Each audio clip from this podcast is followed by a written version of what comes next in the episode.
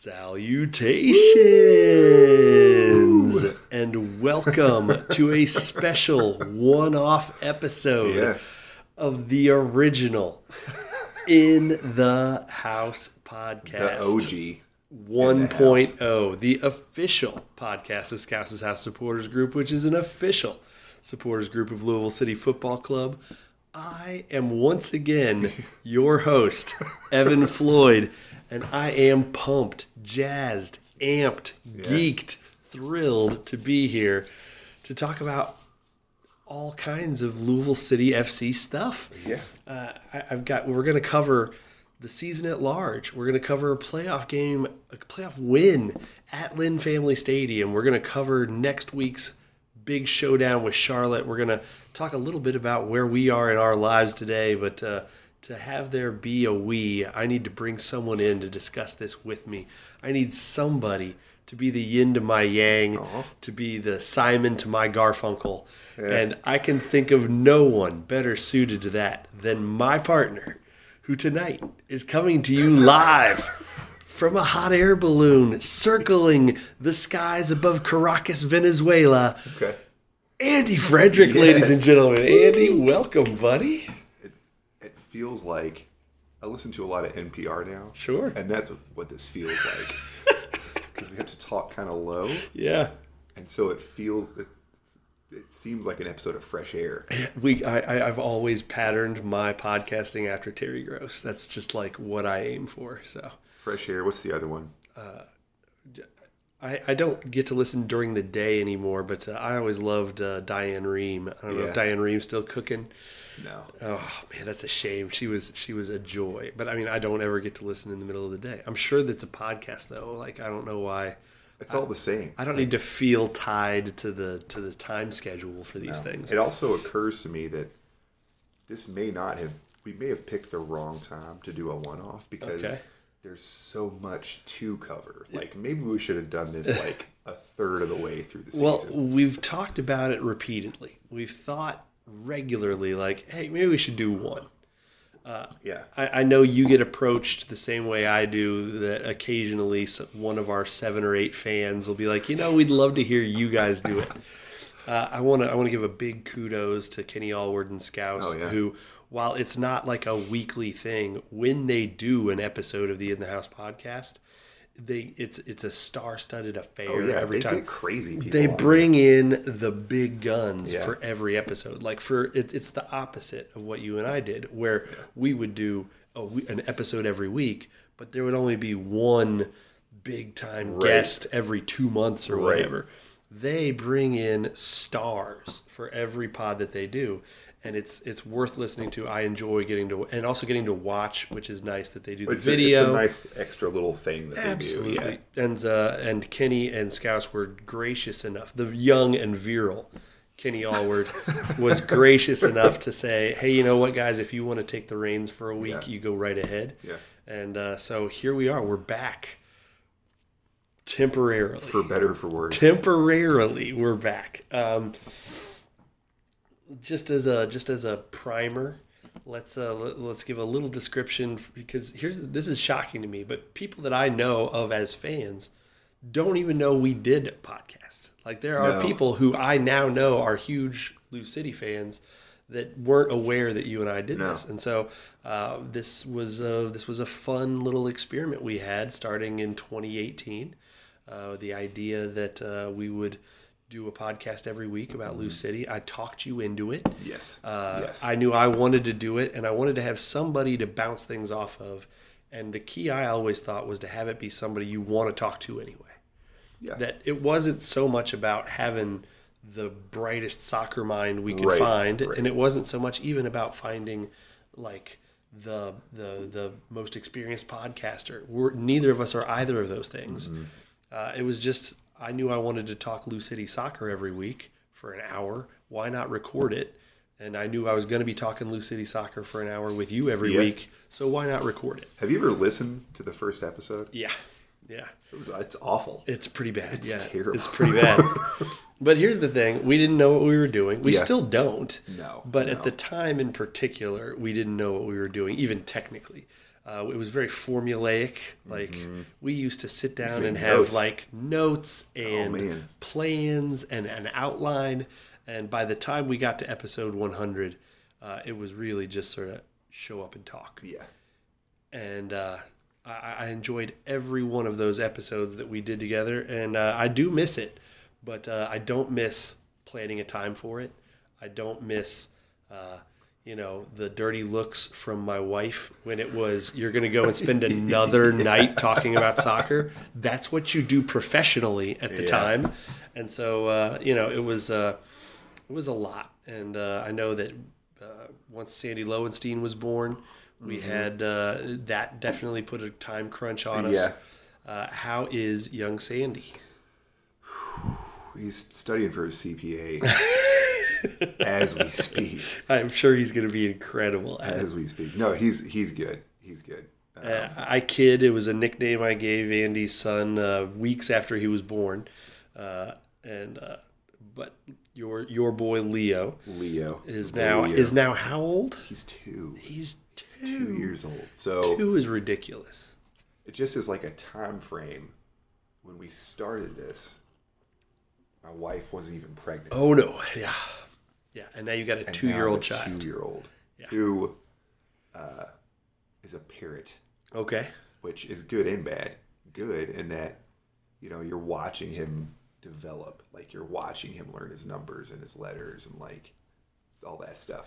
What does he know about, you know, holding midfielders? Not a lot. He does know the word fuck, though. Well, that'll be useful, which, at the very minimum. Whatever position. Yeah, I wonder, I would love to see a study done about fucks by position. Yeah. So, like, what position of fucks. Who is cursing the most positionally? Not just our team. I think our team is pretty clearly Paolo or Niall. And, but although on a per minute basis, it's probably Antoine. Absolutely. And so those three duke it out. But I'd love to know positionally across world soccer. Is it the midfielders? Is it the wings? Is it keepers? You feel like keepers might be sneaky for that. If I was a center back, I think I would be cursing at strikers constantly. Like, you know, get the fuck out of my space. I don't feel like keeper would be up there. No? Something about it. I don't feel like keeper would be up there. You're keepers, you're too watchful. Okay. You're too you're the conductor essentially, right? I love that. All right. So I'm glad Leo's doing well. Your blushing bride also. How long have you been married now? Oh, he didn't know I was going to ask that. He didn't see that shit coming. 17, so... I was going to say, you have not been married 17 years. No. Feels like it. No. I've known you for 20 years, and 17 is not the right number. 4 years. 4 years. And my wife and I just celebrated our 7th wedding anniversary. And that same weekend. Oh, my God, you did. Yeah.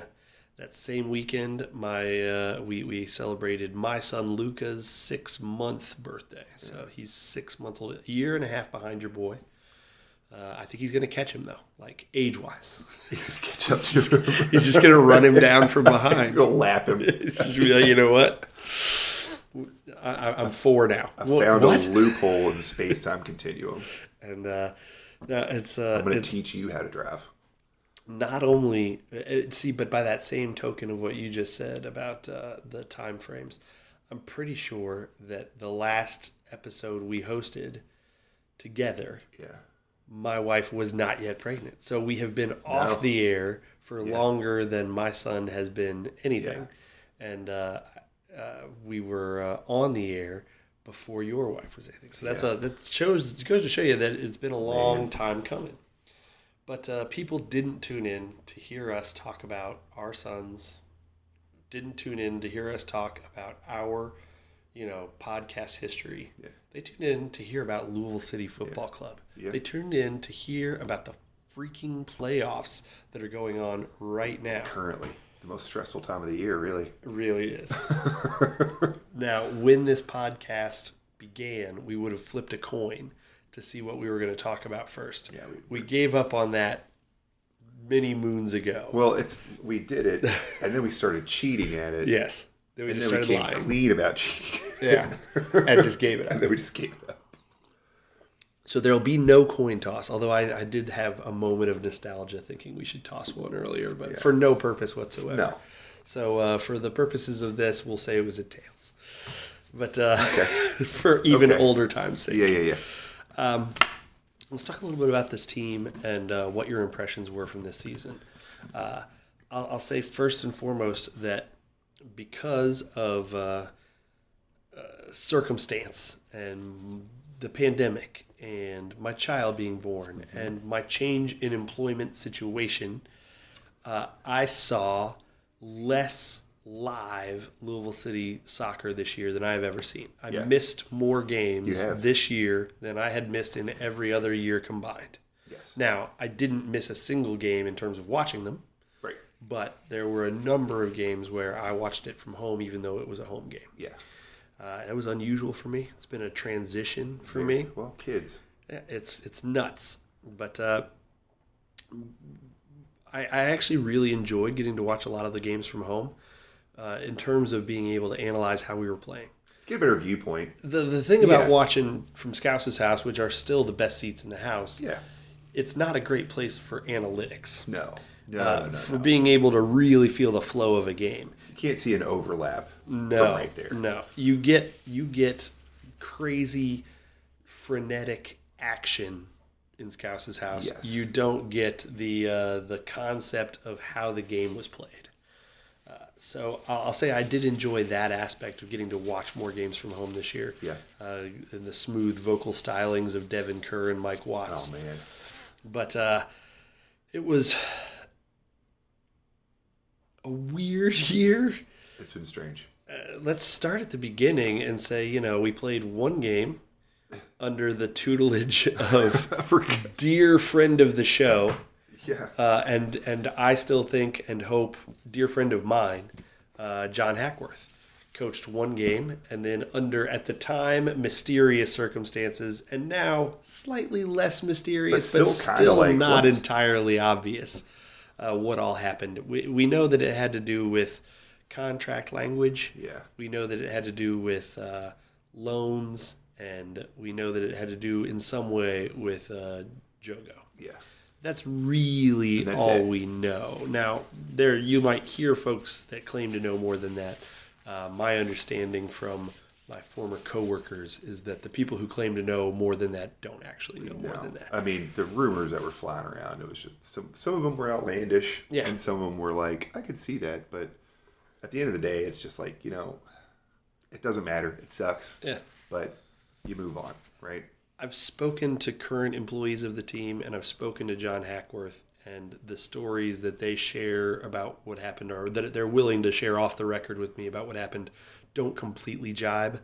And I'll say that in my experiences with Hack and my experiences with these coworkers, former coworkers, I don't believe either of them would directly lie to my face. I sincerely don't think that as a person.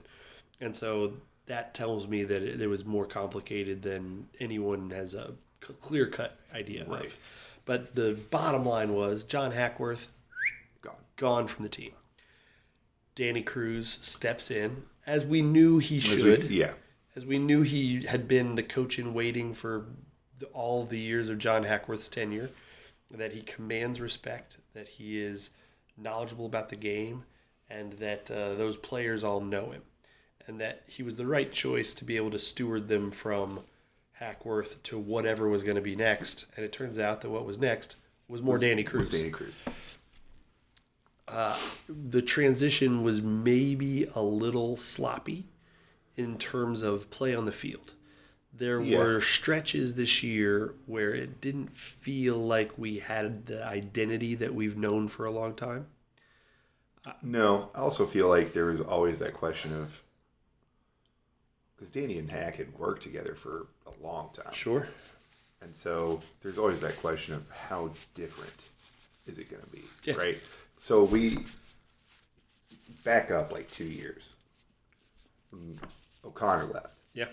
That's, hell, man, that's almost 4 years ago now. But God, it is. 3.5 years ago, whatever it is. So when we have the triumvirate, right? And one of the questions that we asked Luke was, how different are you all going to go from the way he coached to like how you all are going to do things until you find a coach.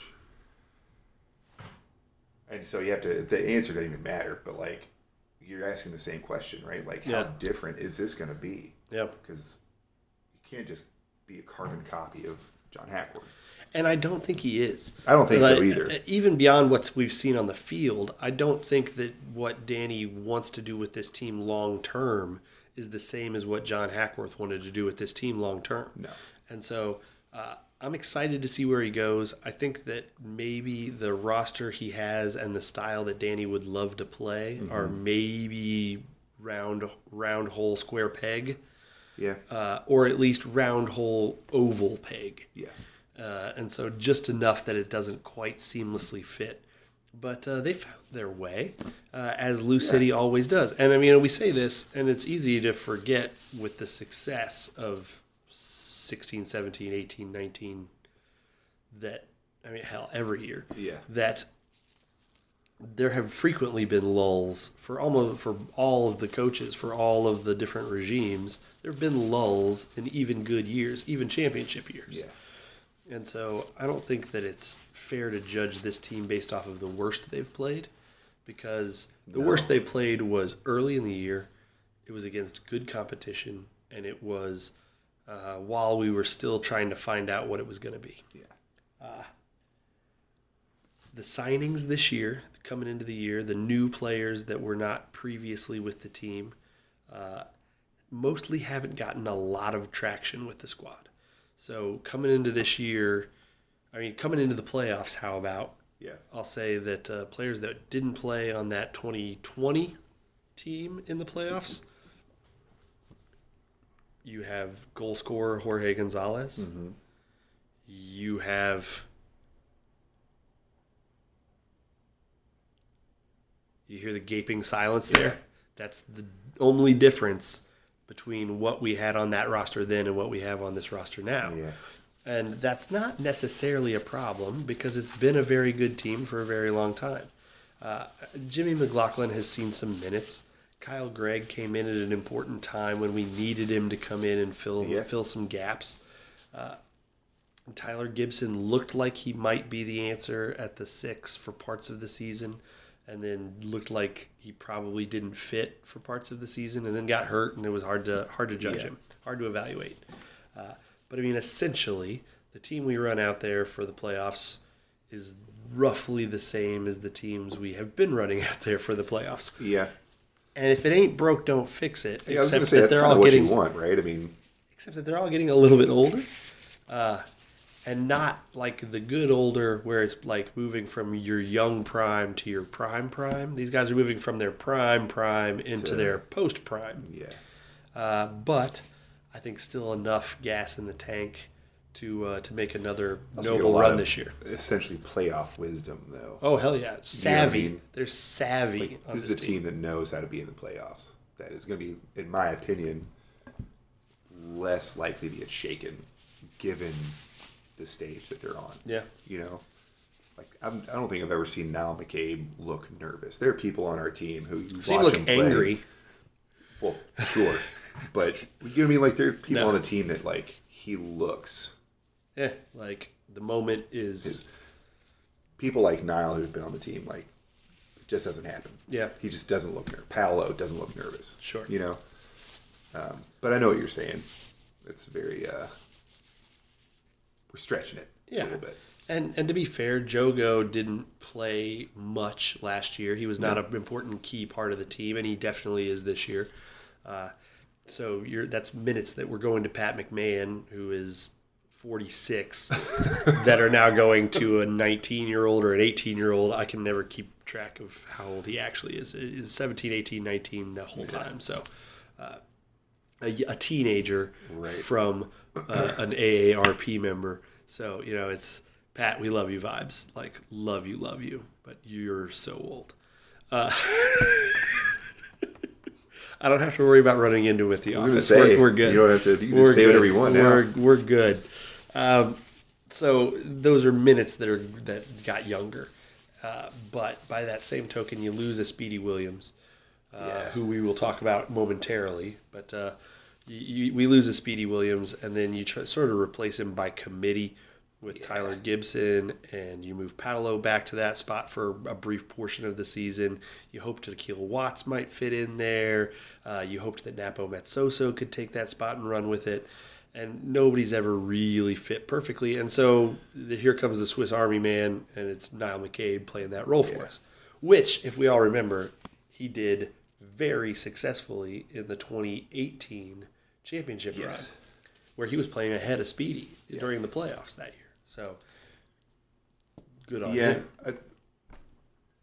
That's kind of been my one area of, like,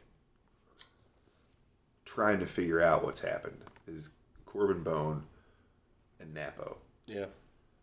Because last season... they were both dynamite. They were on fire. Like, you couldn't stop them. Dynamite.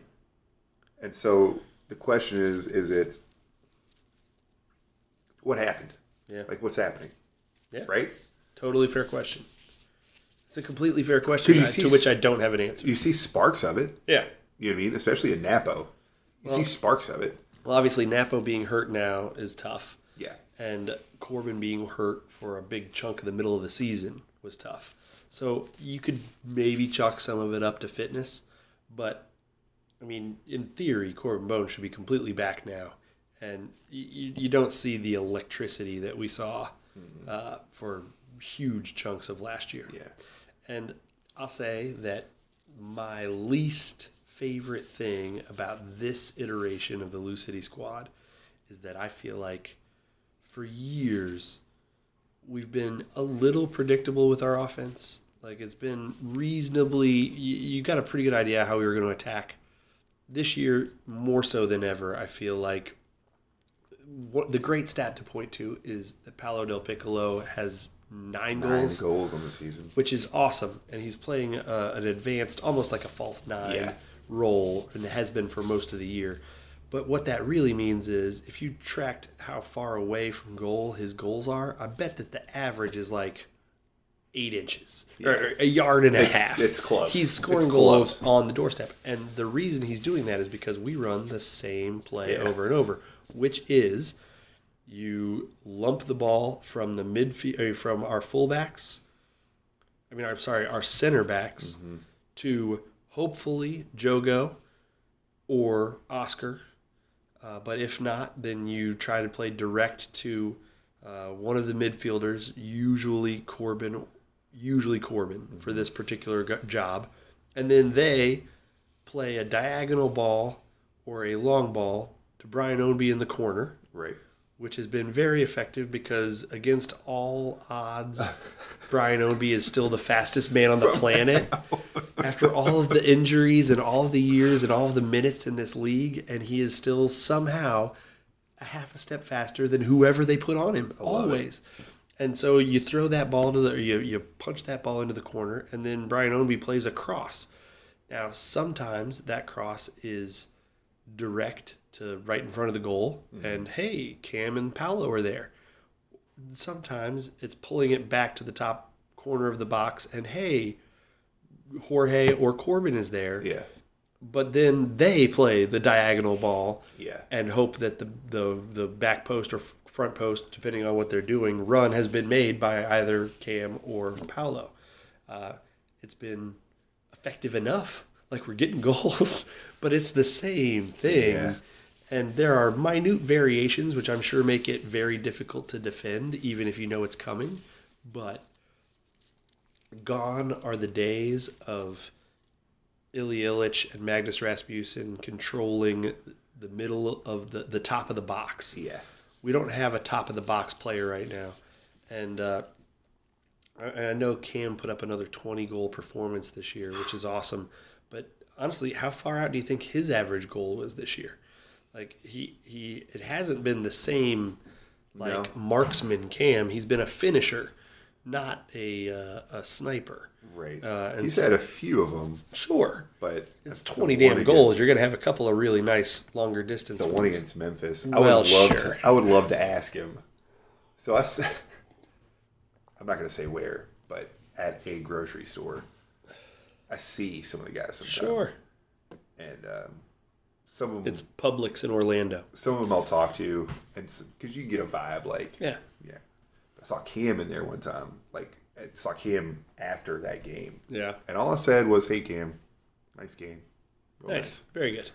And what I wanted to say was, "Hey, between you and me," and I'll take it to my grave. Sure. Did you think that was going to go in, or was it like, you know what? Thoroughly it's speculative. It's halftime. I may as well. What's the worst that could happen? I may as well. I would love to know. And I love that about a striker, though. I love a little what the hell out of a striker. Because what was it that Michael Scott said that Wayne Gretzky said? You miss 100% of the shots you don't take. And every now and then you just got to put a ball on net and see what happens. Because if you get enough little stuff behind it, sometimes it's gonna be interesting. He also had that in that game against Tulsa. He had that corner. Yep. Remember, which never happens, and they, you come to find out that it's something that they do in fact practice. Yeah.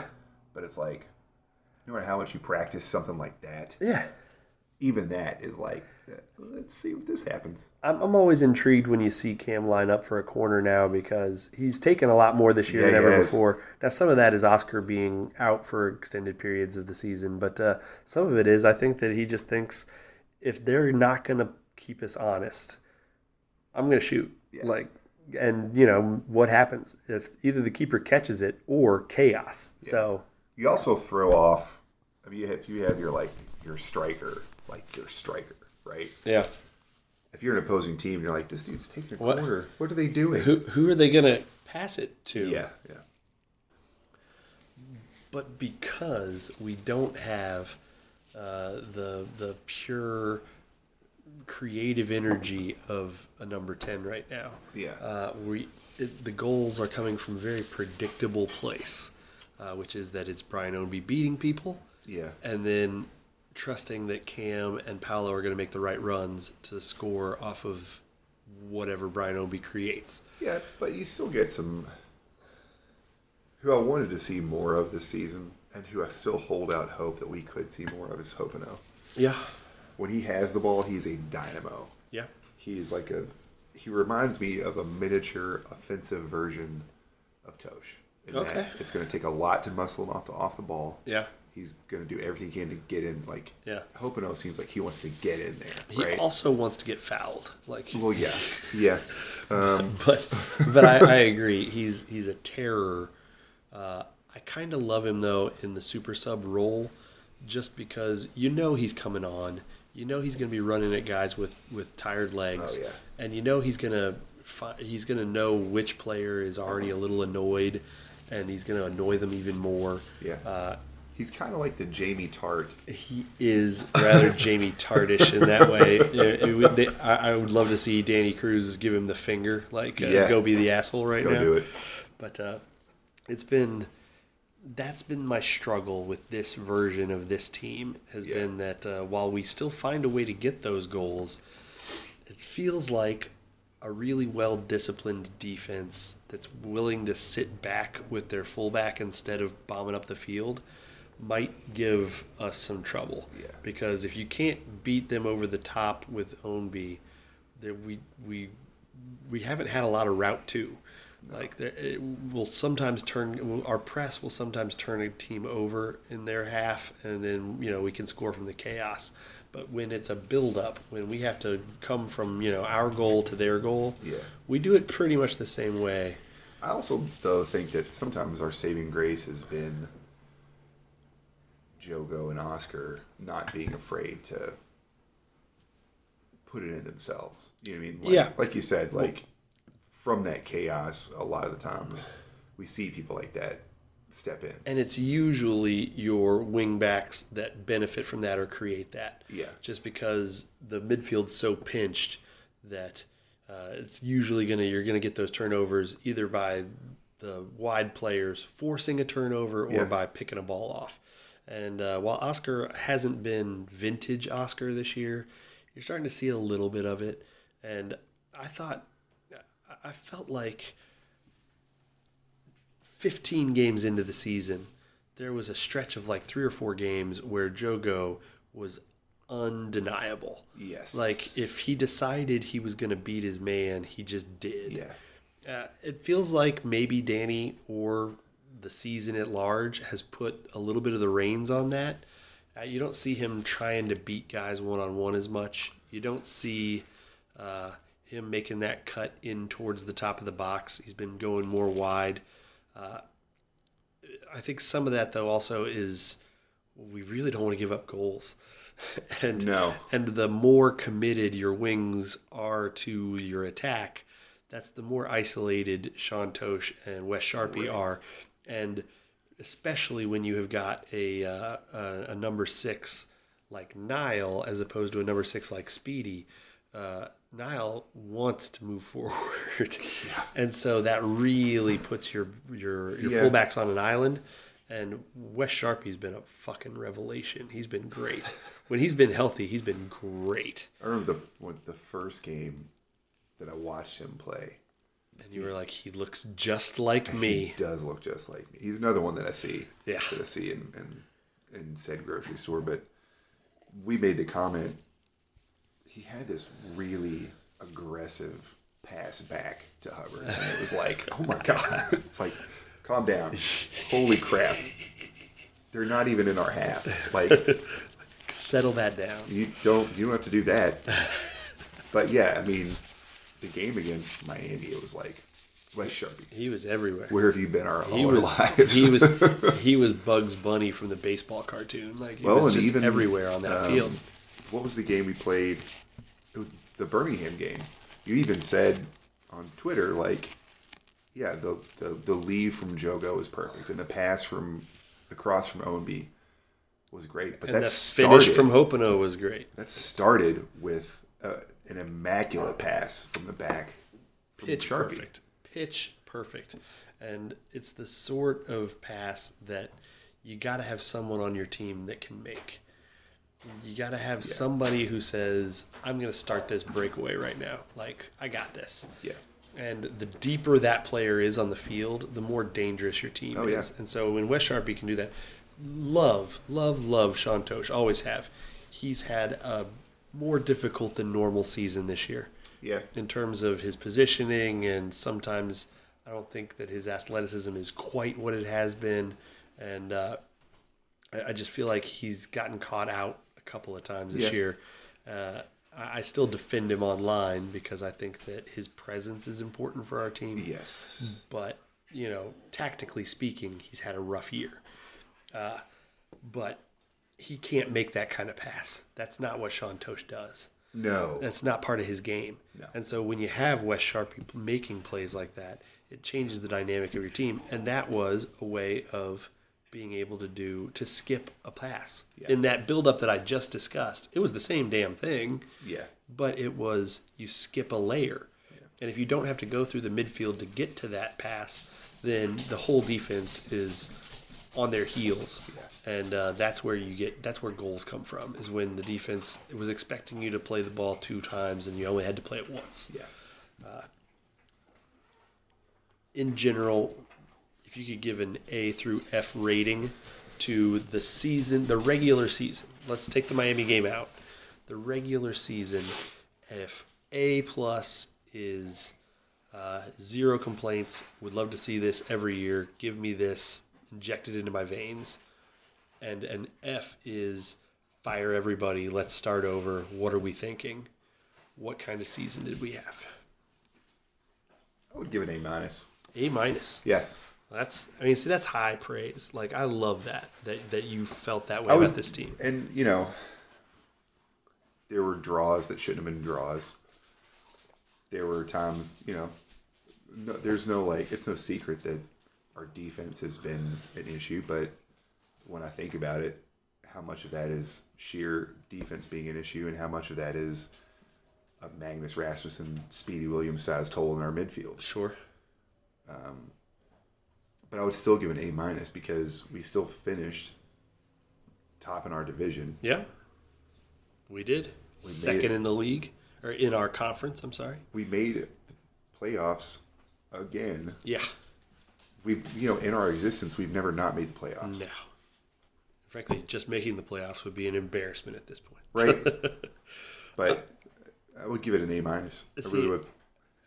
I would have loved to have had you for a college professor, because I think that's a generous grade. I think that I probably give them a flat B. I think not a B+, and if you say 80 to 83 is a B-, I give them an 84. Okay. I think that they were...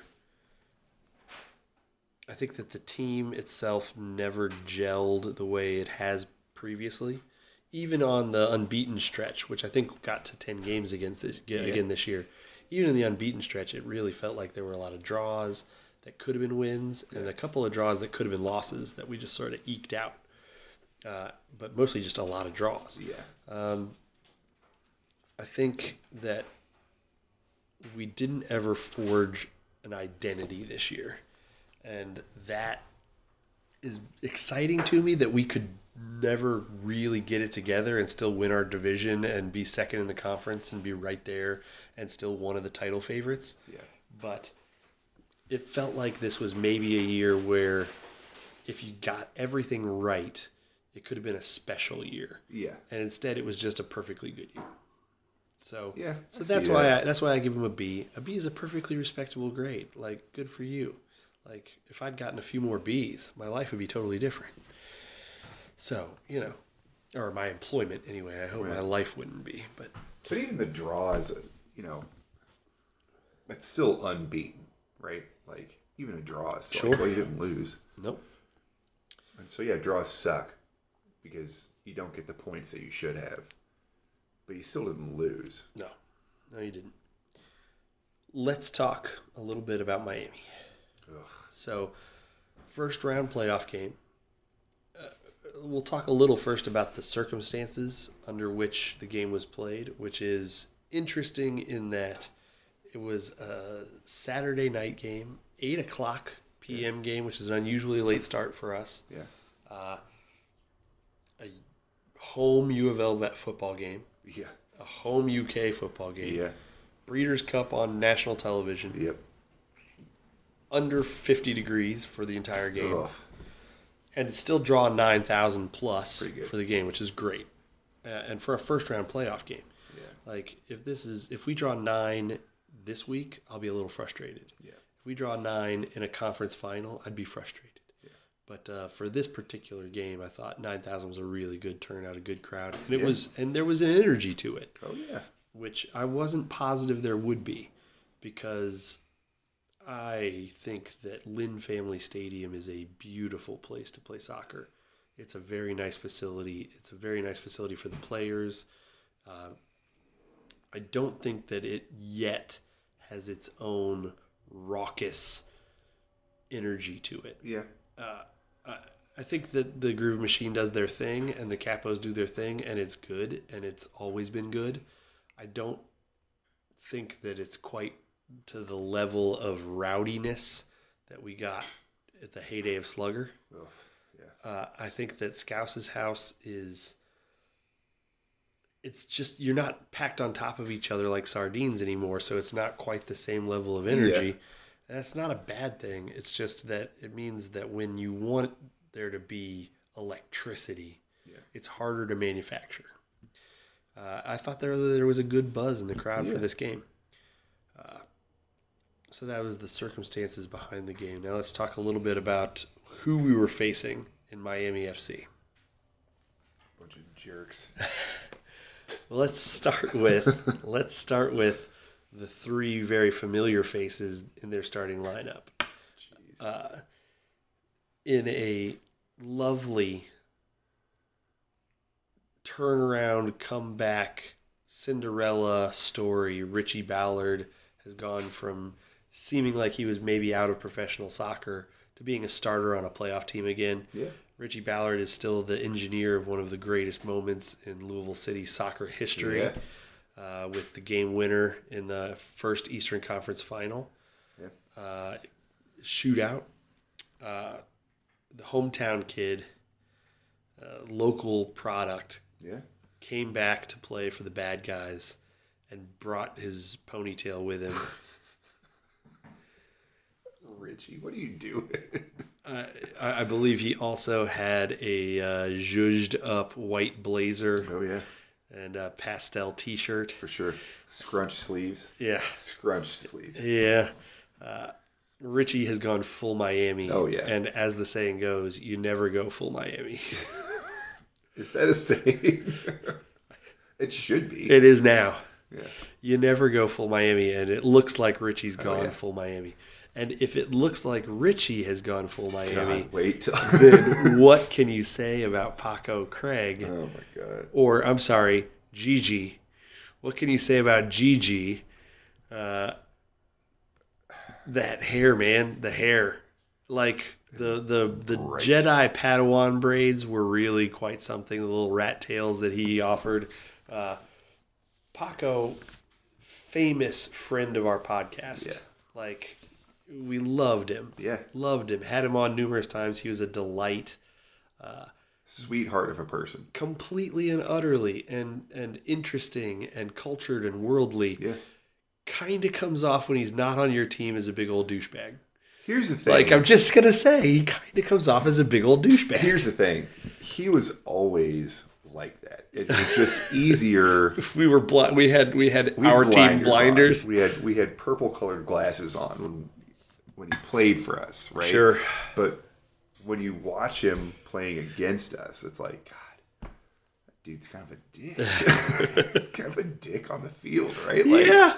Why are you so touchy? He fouled people all over the place. And why are you falling down so much? But he did the same things for us. He did the exact same thing. But, like, playing against him was like, give him a red card and just get him out of here. Jesus Christ. He made a couple of tackles that were just like egregious tackles. Paco, friend, if you have ever or would ever listen to a podcast like this, let me just tell you right now, we miss you. Come home. Come be on this team. But if you ever come back here in an opposing team's uniform again, get your shit together, dude, because that was awful. That was awful. So that's Paco Craig. Now, the final returnee he's a little bit of an enigma. Yeah. Because he was maybe as important to our title runs as any player. Oh, yeah. Any player. To the success of the team from the day he arrived to the day he left. He I frequently would say, was the most important player on the field for us. He played the double pivot as well as it's been played. He was a great partner for Paolo in the midfield. Yeah. He was the vice captain of the team. He was the metronome for what we accomplished and what we did. He allowed Oscar and Kyle Smith and eventually Pat McMahon to float up the field as much as they wanted or were interested in, because there was just such faith that he would cover your ass. He was an incisive passer. He was important in every possible way. I'm led to believe. Now, I will admit I didn't watch a ton of Miami this year. I watched 2 or 3 games just because I was interested in our former guys. Right. But I didn't watch a ton of Miami this year, but I'm led to believe that he had a really solid year for Miami and that he was doing for them the same stuff he did for us. Watching the game on Saturday, it didn't feel like Speedy Williams had any kind of an impact on this game. He was a little quiet. I don't remember watching the game live from our vantage point, which is as far away from the midfield as you can reasonably get. I don't remember ever thinking in my head, Speedy Williams is doing a thing. Like, I don't ever remember thinking, there's Speedy, watch out, or I don't even remember ever thinking his name during the game. But again, maybe it's because we were looking at him as the opposing team. Maybe every team we ever played when he played for Louisville City said the same thing, like, but who's... He didn't even impact the game. Yeah, maybe that's his... Maybe it is. That's the glory of Speedy. I like to think that I was able to watch him play and try to still think of him as Speedy Williams. And so I hope that I wouldn't have those same blind spots for him. Yeah. But maybe I do. I'm willing to concede that that's a possibility. But I never remembered thinking in this game, wow, Speedy's really controlling that quadrant right now, the way I would frequently feel when he played for us. So he was sort of an anticlimactic returnee for me. Yeah. Because there was not much interesting happening in the Speedy Williams world in this game. No. Maybe there was if you're watching it on TV. Maybe. I don't know. I didn't go back and rewatch it. So I don't have time for that kind of thing anymore. No. I used to rewatch pretty much every Lou City game. That never happens anymore. I used to never watch other teams' games. Yeah. But going into the playoffs this year, I was like, you know what? I'm going to see what happens with Birmingham and SKC2. That was a mistake. Yeah, that would be a mistake. That was a mistake. That game was... I stayed... I kept with it for the first half, and it was like, there is no point to this. This is unwatchable. There is no point to watching this. This is a hot, dominant mess. Other interesting note about the Miami roster... would be their goalkeeper. So the situation is this. There is a rule in the United Soccer League, and probably in soccer leagues around the world. Sounds like it would be a kind of a universal thing. Sure, maybe. But that rule is a setup that the rosters freeze on a certain date a few weeks before the end of the season, saying you cannot add or subtract any more players from your roster that could play in the playoffs. So... who you've got now is who you've got. The exception to that is the emergency goalkeeper rule, because almost every team would have two goalkeepers on their roster. Yes. And if you have two goalkeepers on your roster and one of them goes down with an injury, you don't want to be stuck with just one goalkeeper, and that makes complete sense to me. And so you are allowed to bring in an emergency goalkeeper from a team that is not playing in the playoffs. Yeah. On a loan. Yeah. The rule was designed so that you wouldn't have a situation where an important playoff game was being decided by an outfield player having to be keeper for the second half of a game because of a red card or an injury. Yes. That was what it was designed for. The way Miami FC used that rule was that their backup keeper... went down with an injury. And when I say went down with an injury, I will tell you that it was him warming up the other keepers. Their backup keeper was there and looked pretty healthy. Now, soccer fit and fit are two different things. He could have had some tweaked something that kept him from being fully available as a keeper. I don't know. And I'm not a doctor, and I won't pretend like it. I'll say he looked good in warm-ups. And by good, I mean he looked healthy in warm-ups. Yeah. But... couldn't answer the bell. So Miami brought in another goalkeeper, as you're supposed to under the emergency rule. And wisely, they went out and found the best keeper they could, who was one of the best keepers in the league last year for Hartford and was solid again this year for Hartford. Right. Caldwell. Yeah. The interesting and disgusting part of this is that, in theory, their top flight goalkeeper, their starter for the vast majority of the season, Connor Sparrow, was not hurt. So you're number one, healthy, ready to go. Good to go. You bring in a guy from Hartford and say he's going to start this playoff game. So they, instead of using it to bring in a backup goalkeeper, brought in the best keeper they could find and started him. Yeah. That is an abuse of that rule. It was not designed for you to be able to get better, to make your team better. No. It was designed to keep your team from suffering unfairly. Yeah. And there are only a couple of possibilities. One, their backup keeper was actually hurt, okay? And their starting keeper was not 100% fit, okay? Wasn't 100% fit. Was good enough to be a backup, but not 100% fit. And so they said, we're going to start Caldwell because he's 100% fit. That is the only circumstance I can imagine under which they are not hatefully, petty, cheating bastards. Right. And I admit that that possibility exists. I will tell you that it did not seem that way, that either of their other two keepers were hurt during warm-ups. It didn't feel that way. No. Which means that the only other possibility is they said, we're going to find the best keeper we can, and he's going to play for us instead of our shitty keeper. It's also, if what the scenario you just described, if that were the case, that's an easily defensible position.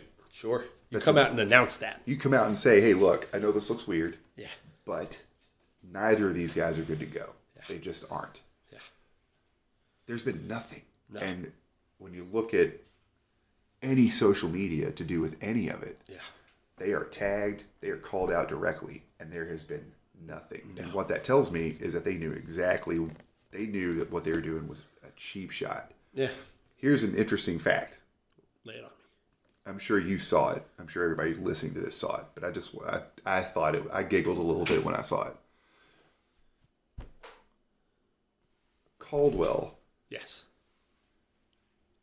You know where I'm going with this. The Jorge. Yeah. Jorge scored on him. What was it? Jorge scored. I'm going to fuck this up. You got this. I have confidence in you. The last time we played Hartford. Yes. Jorge scored that goal. Yes. Against Caldwell. Yes.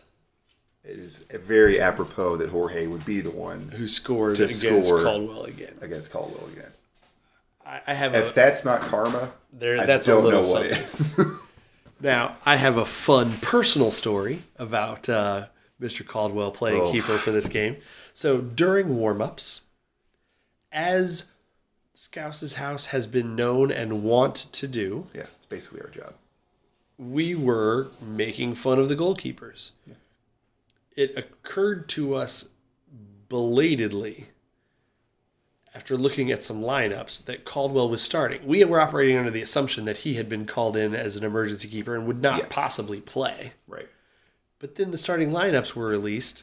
We find out that Caldwell is in the starting lineup. And so we were letting Mr. Caldwell and Mr. Sparrow hear about it from us, that we felt that this was cheap, that we thought that they should not be proud of themselves, that we thought that they were bad people for what they were doing, that Mr. Sparrow should be embarrassed and angry and ashamed and angry, and that Mr. Caldwell was a scab and was gaming the system inappropriately and had failed his own team too miserably to be allowed to play in a playoff game. We announced all of this to these keepers less than 10 feet from us, loudly, vociferously, and creatively. Yes. A man came to stand next to me behind the goal, and whilst I was yelling certain things at these keepers, and now bear in mind that when I yell at a goalkeeper, I do not curse. No. I find it is beneath me to curse at the keeper. I want to get in their head clean, and that's how I roll. There's no cursing. There's no derogatory. I would never say anything that was personally offensive. Yeah. I want to get under your skin by telling you the truth or absurdities. I would never attack a person's, anything that is inherent to them. So, when I tell you that a man came to stand next to me whilst I was yelling these epithets at our goalkeeper, at Mr. Caldwell, I asked a newcomer who had just arrived, Jared. I asked Jared, did he know the story of what was going on with Caldwell and the goalkeeper situation? I announced this as Jared was coming down the stairs. The gentleman that had come to stand next to me turned to me and said, I know what's going on here. Do you? And I said, yeah. And then I explained the situation to him, and he said, I know all of that. I'm Caldwell's dad.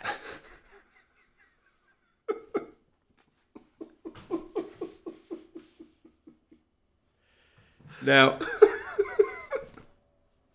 here's the I could not have been happier that Caldwell's dad had decided to weigh in on the subject, because I can't imagine a scenario worse for a professional athlete than having your dad defend you to opposing fans. That was wonderful ammunition to have in my back pocket for the remainder of the game. It was also, he meant well, but didn't have any notion of what he was going to say to me afterwards. Like, he clearly didn't want to, like, fight me. Right. He was just hoping that I was going to stop making fun of his kid, I think.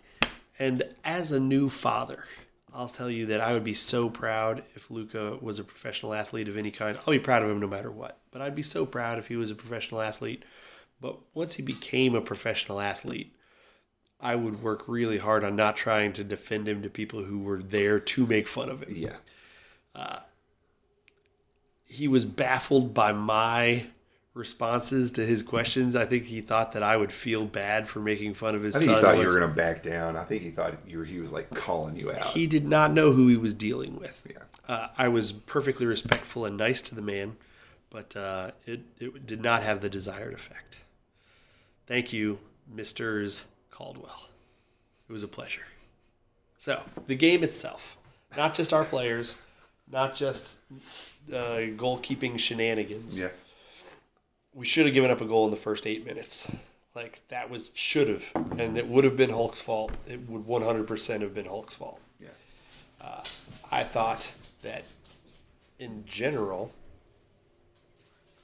we had the better of the game, but they had the better chances. In the first half, it felt like we had the better game. Yeah. We generated more chances. Yeah. We had more possession. We had more dangerous possession. But when it came to actual opportunities to score, they had two or three where it was like, yeah. And we never really threatened in the first half except for a three-save bonanza from Caldwell. God.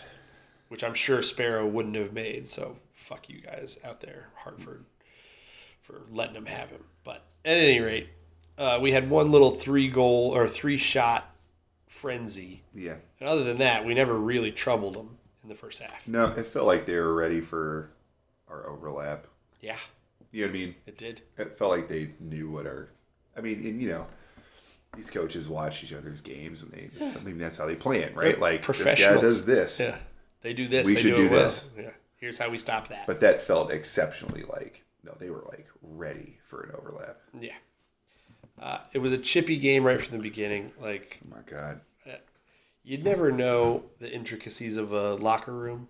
And so I don't know how much Speedy, Richie, and Paco were beloved or derided by their teammates. I don't know if they were like, those are our guys, or if it was like, you know, they're just on our team. Like, I don't know.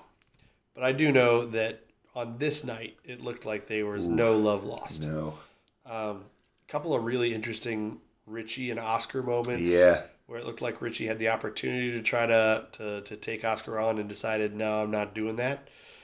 Which felt like that's probably because practice that happened 10,000 times and 8,400 of them went badly for Richie. That's my guess. Ultimately, the first half kind of felt like prize fighters jabbing at each other. Miami took three big swings and missed. Yeah. And so going to halftime feeling a little, I mean, it was starting to get, like, itchy. Yeah. It was starting to feel like this game might have some legs for how long it's going to go. Are we playing some overtime here? Are we going to penalties? What's happening? I hate going to penalties. God, I hate penalties. Me too. Holy crap. Samesies. It's awesome if it's not your team in a game you care about. Right. Or if it's in hindsight and you already know you've won. Yeah. Then they're awesome. Then it's great. But living them, though, is exhausting. Glad we avoided that because in the second half, I think our press started to be more effective farther up the field. On a fun personal note, in the second half, a substitute for Miami came over to give some instructions to Caldwell, who I'm sure had never met before. Right. And was standing at the corner of the... and was standing at the corner of the goal trying to get Caldwell's attention to give some sort of instruction from the bench. We figured out what that instruction was, but trying to give some sort of instruction from the bench.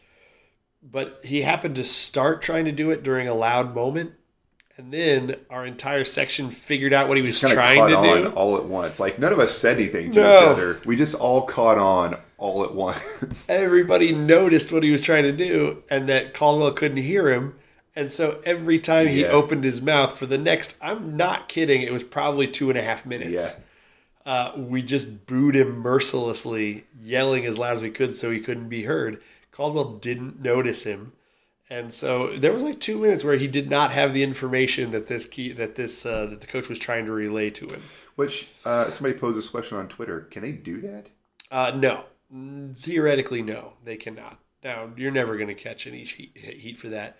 And there's really easy, plausible deniability. Even though we can all see what's happening, that's also the warm-up area for the subs. How we see the subs run by back and forth over there. They're allowed to be there. If they happen to be yelling something at the keeper, that's going to be really hard to enforce. So, yes, the letter of the law, that's illegal. So but I don't even think that's shady, though. I think that's just so the coach didn't want to have to yell over there, you know? I don't know. I mean, if you are upset by it, I could tell that some people on Twitter were upset about it. So. I thought it was a little shady. I got you. Have we ever done something like that? Probably. Okay, it's not that bad. I don't have direct evidence of that, but I mean, I would imagine our players warm up behind Chris's goal. I imagine that occasionally, sometimes they get some instruction as well. I thought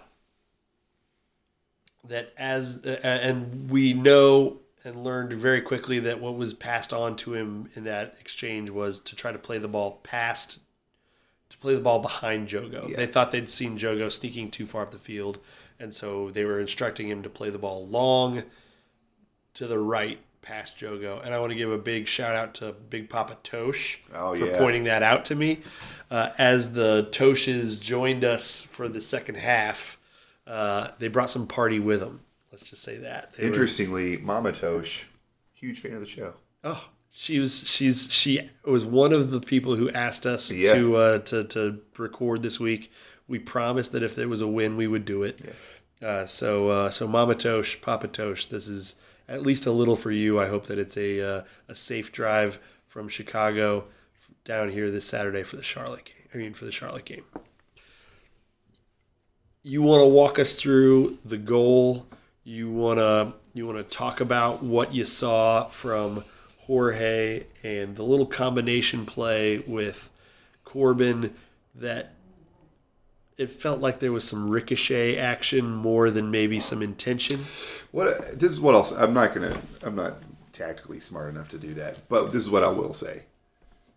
It feels like we have gotten really good at, like you said, our attack is predictable. Right? We're going to do the same thing every time. But it feels like we've gotten really good at when it goes bad in the box. Yeah. We've gotten really good at recovering it. Like, okay, this didn't work, but let's keep it in the melee. Yeah. And see what happens. And I feel like this is kind of a prime example of that. Yeah. Bounces around from Corbin. I think Cam got a hold of it at one point. Yeah. Back to Corbin. Jorge to Corbin. Back to Jorge. Yeah. And Jorge is just perfect. Right, yeah. And I think it took a little bit of a deflection off of somebody before it went in. It felt that way. Our angle, it was hard to say. There was, I believe, Paco Craig diving to try to deflect that ball. Got a little piece of it, I think. Yeah. But from our angle at the time, it was hard to judge. I agree that one of the skill sets of a veteran team is often what could be categorized as the lucky bounce. A lot of the time it's just sort of understanding the probabilities of where a ball could bounce. Yeah. Like, it landed at a good spot for Corbin to be able to tap it on, and it bounced off at the right spot for Jorge to be able to find it. But maybe you position yourself that way because you can tell this doesn't have to be perfect to get to me. It could take some deflections, and if it does, it's likely to end up in this area. Mm-hmm. I think that we've been Johnny on the spot for a lot of stuff like that over the years. I have real strong memories of us using that to a great advantage against Indy last year. Yes. where we had, I think, 3 or 4 goals, especially on the road against them, where a ball took a fortunate seeming bounce, and our guy happened to be there. There was one that sticks out in my head, Speedy. Okay. It took a real, playing at Indy. Yeah. It, like, there was one that shot up and real high. Yeah. And Speedy just happened to be there when it came down. Right. So, yeah. I remember Cam getting one that took a funny bounce on the way to him because somebody had launched a shot and it ricocheted off. Yeah. I think it was Antoine launched the shot. It ricocheted off of somebody, and Cam was there to be able to just punch it in. And I also remember somebody taking a shot and Corbin being there for the rebound off of the post. Yes. Or off of the crossbar. It was a header. Yeah. Where, yeah. It's lucky that the ball took the right angle to get there, but it was also smart of him to position himself for a rebound and was prepared for it. So I'm not saying that any of these are all identical situations. I'm just going to say that good teams have a tendency to capitalize off of fortune. Yeah. So if you give us a lucky bounce or a lucky break, we're likely to punish you for it. And we're more likely to get a lucky break by virtue of our positioning and veteran savvy. That's all I'll say. Yeah. Yeah. And this goal was a prime example of that. And even though Jorge is maybe the least veteran part of our attack besides Jogo, but was really finished that with aplomb.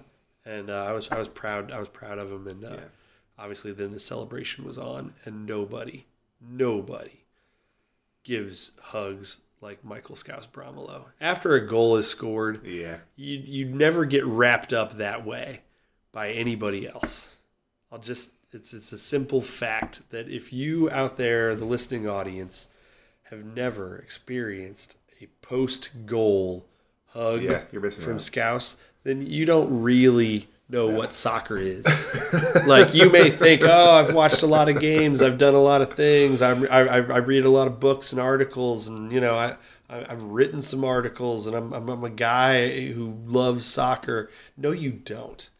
Like, if you loved soccer, you would have gotten a Scouse hug, and you'd know what that felt like. So get your shit together, audience. No, it's that. That will never get old. Not the Scouse hugs, but the playoff goal and the pandemonium that follows it. It's just as good as it gets. And then it really just sort of felt like it didn't feel like desperate defending the rest of the way. No, it didn't. Which was a nice change of pace. I expected when the goal went in, we were all talking about, okay, now it's butt clinching time until we get to the end. Ton of time left. But it really never felt that way. What was it, like the 80th minute, 73rd minute, 77th? 4th minute. Okay. So, you know, it's still a sixth of the game left or whatever. Yeah. And no, we were fine. We were fine. It was comforting to me that I never felt, oh, God. The defense, 2 shutouts in a row right now. I think they're feeling good about themselves. Which I think goes a long way to... It's, you know, I feel like it's such a slippery slope in professional sports in general. Like, it's such a mind game, right? Like, once you have one fuck up, it's easy to... How do you feel today? Yeah. Yeah. Is as important... Your current mentality is as important as anything else. And right now, I think the guys are in a good spot. I do too. Well, they're going to have to take that good spot and put it to use against Charlotte. Charlotte Independence has been... sort of a perennial also ran for most of Lou City's time in the USL Championship. They frequently are like the last team into the playoffs or like 5th place team in the playoffs, and you're never really worried about them beating anybody or being there at the end. It's just sort of Charlotte, you bet. They're never terrible. They've got the Martinez's. Usually, only one this time around. But just Enzo right now. Fuck Enzo Martinez. But so it's not what it. They never. This has been a year where they suddenly feel very capable. Yeah. As opposed to years past. One loss since the calendar turned to September. And that was a 2-1 barn burner against Birmingham, who we know is capable and good. Oh, yeah.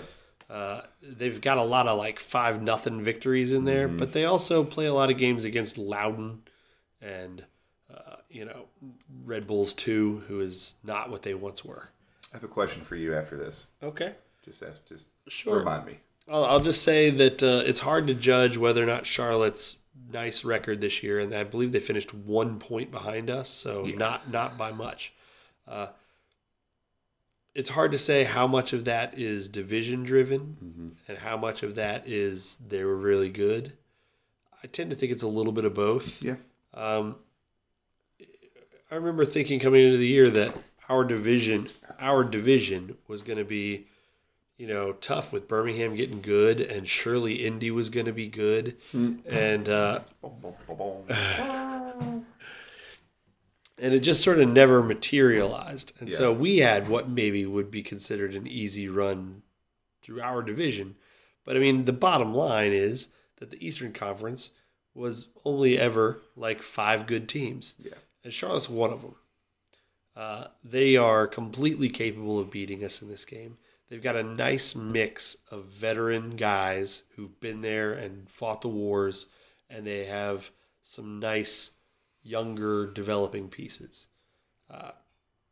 This is a complicated year for them as Charlotte FC kicks off next year in MLS, and whether or not Charlotte Independence will still exist either in the USL Championship or in a league or in USL League One, or if they'll be defunct. It's hard to judge what's going to happen to them after this year. And I think that their players take that seriously.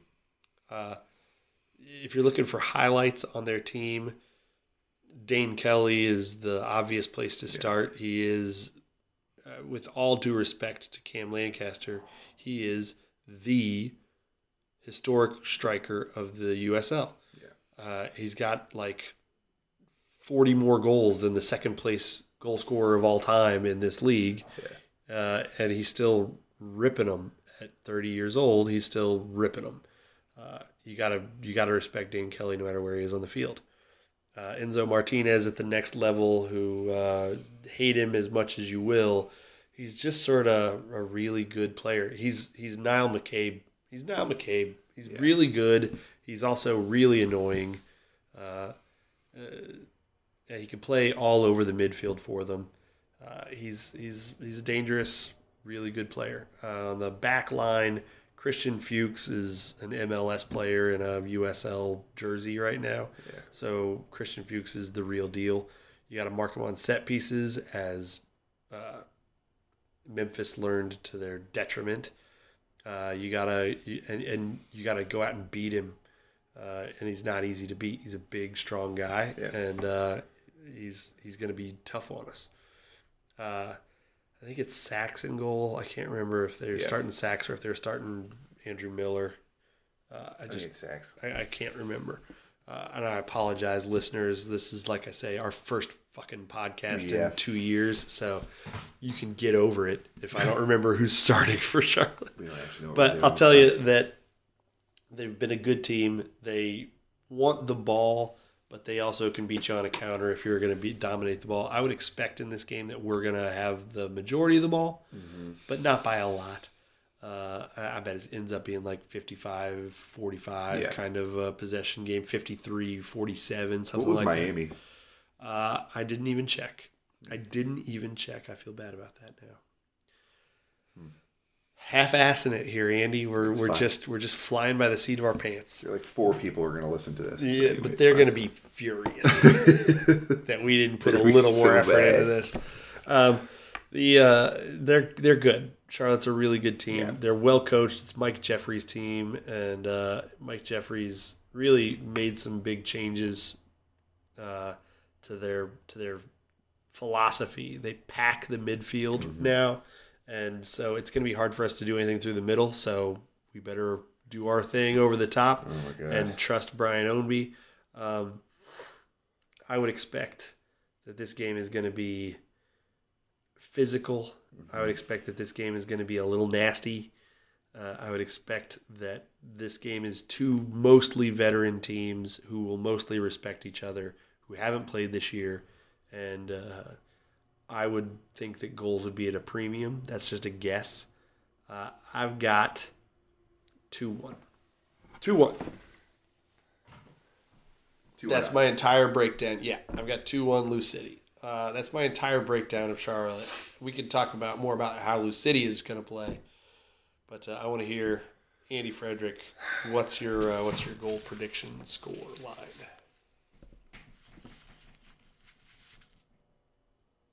Two nothing. 2-0. Lou City. I think we shut them out. I would love to see the shutout train continue. I think we shut them out. I think we're on a really good. I think our defense is on a really good spot right now.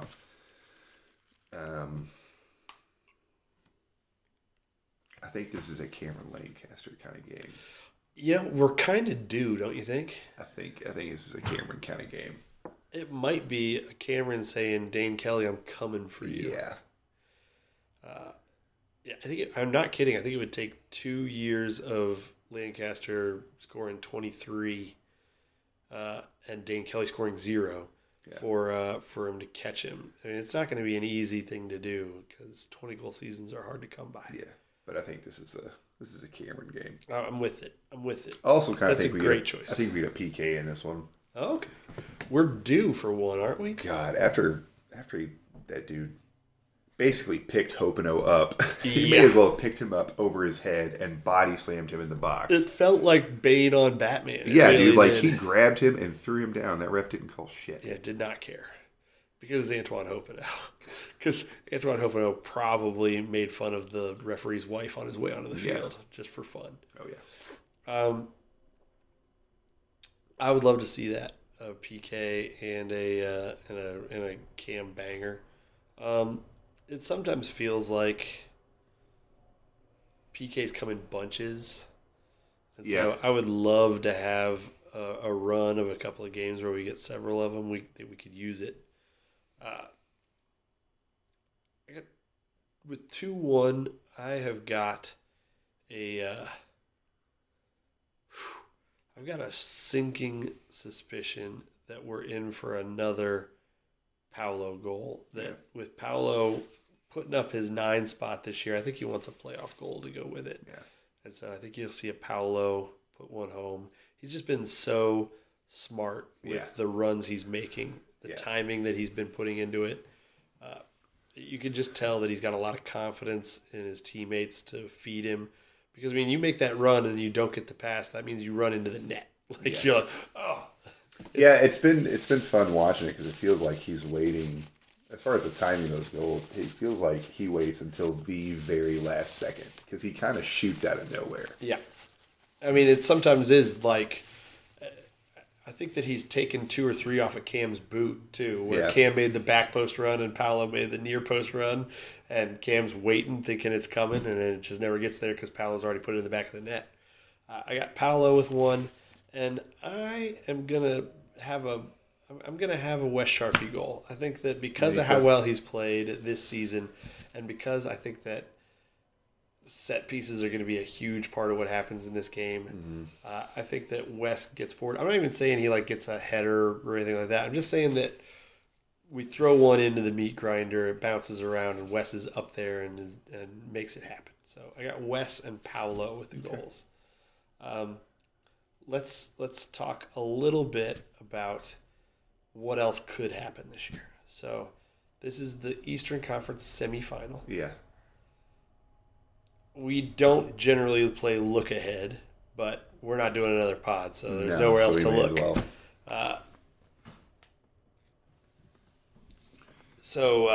The key is you got Tampa playing Birmingham on the other side. Birmingham wins. Yeah, let's play the assume Lou City wins just because otherwise what are we doing here? Right. Birmingham wins. They come to us for the Eastern Conference final, which is usually what happens. So I assume that's what happened. Right. But and then if Tampa were to win, then we would go to Al Lang and play down there in Tampa, which I haven't worked out exactly how I'm going to convince Katie that I'm going to need to leave for a day and a half to go to Tampa, Florida, but I'm starting to work on something in the back of my head. So Tampa, is really good. Oh, again, yeah. They're dangerous. They're scary. I don't want to play them. I want it to be Birmingham because we know them. We know how to play them. We know how to beat them. And the last thing we saw of Tampa was, I'm sorry, they kind of dominated us in that final last year. It's not the fun way to put it, but I mean, really, it didn't feel like we were that close to winning that game. That felt like a Tampa victory. Yeah. And I don't think that we've gotten a lot better, and I don't think they've gotten a lot worse. So that's what I'll say is I would rather play Birmingham. Or do you want revenge? Revenge would be more fulfilling. Okay.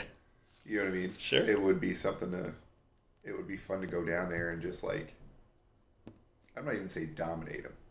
It would be fun to just beat them. Okay. Like, just get a W. Get, like, a 2-1 win.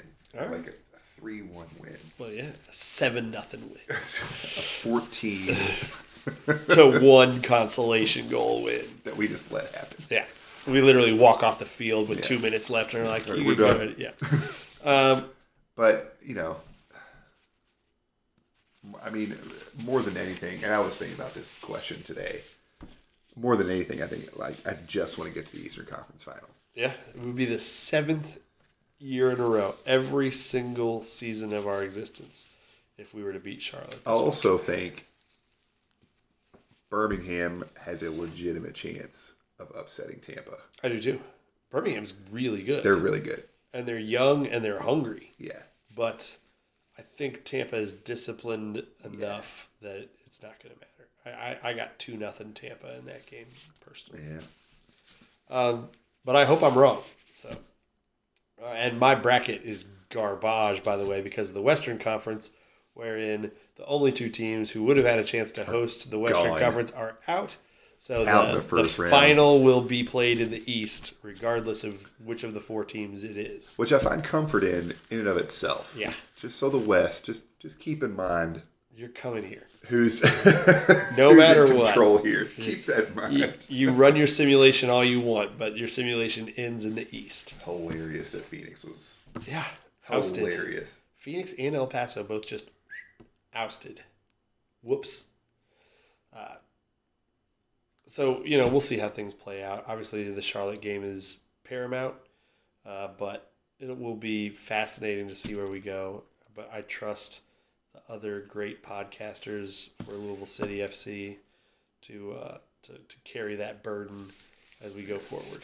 I do want to give a big shout-out to the other podcasts that are going on out there right now. You got a couple of new ones that have started since we went off the air. So you got the Center Forward podcast. Yeah. Go on Groove Machine with your bad selves, Joe. We love you.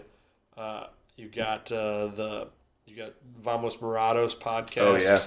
Oh yeah. Benton is doing a great job with Zach over there doing that. That's a good listen. I strongly encourage people to tune in where you can.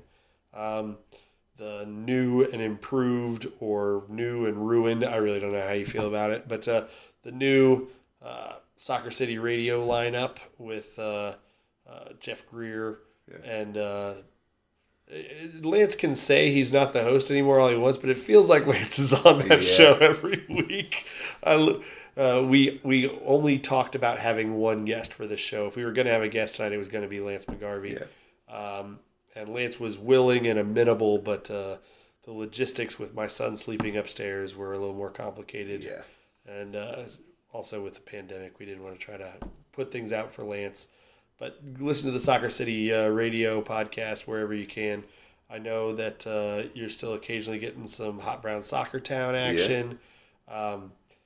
I feel like I'm missing one. I know that occasionally you still get a Barrel Proof. I saw a Barrel Proof recently dropped, and so that's awesome.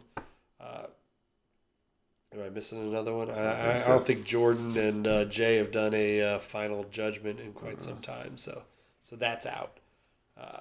Although, big shout-out to Jay and his wife, Jimmy. Jimmy was my doula for the birth of my son, and Jimmy and Jay earned a special place in my heart forever for that. So Purple Family at Beats Hard. Yeah, dude. And we're still using all the stuff that was collected for us by the Purple Family, led by the Lou City ladies. So thank you very much to them. It's been a lot of fun coming and hanging out with you, Andy. You too, bud. We don't do this nearly often enough. And I'm not talking about podcasts. I'm just talking about... Hey, I mean kids, dude. Yeah. What age or what level of pandemic is it where, like, that's not a thing anymore? You're just like, oh, yeah, we'll bring the kids and they'll go roughhouse somewhere else. Because right now my kid is thoroughly dependent on somebody holding him. And your kid is thoroughly dependent on somebody chasing him. Oh, my God. He sure is, but... What age is it where it'll be like, oh, yeah, like, we don't have to watch you the whole time, you can play? 6? Is it? I don't know. I don't either, dude. I don't know. I don't even know what kids are into. I feel like we could get away with it now. I don't think we could. Just put them to bed. Well, that's the key. Bed. But that's not just like letting them run loose, run riot. Yeah. I don't know what age that is, but I guess we're going to find out. Yeah. You got anything else you feel necessary to share? Yeah. Well, I appreciate you joining me and sharing some purple stuff, which we've been sipping on the whole way. It's not what it once was. Our I don't think our podcast game was as sharp as it once was. It's okay. But it was mostly there. But it was fun, and I will forever enjoy the time we get to spend chatting about this team that we both love, regardless of what happens. And I hope that I see you in like 4 weeks down at Acme for our tattoo updates. Yeah. So, oh, yeah. We're going to have to update those tattoos. So, all right. Purple friends, Purple family. Andy and I only know how to end a podcast one way, and that is by saying a very clear, a very concise... Go City.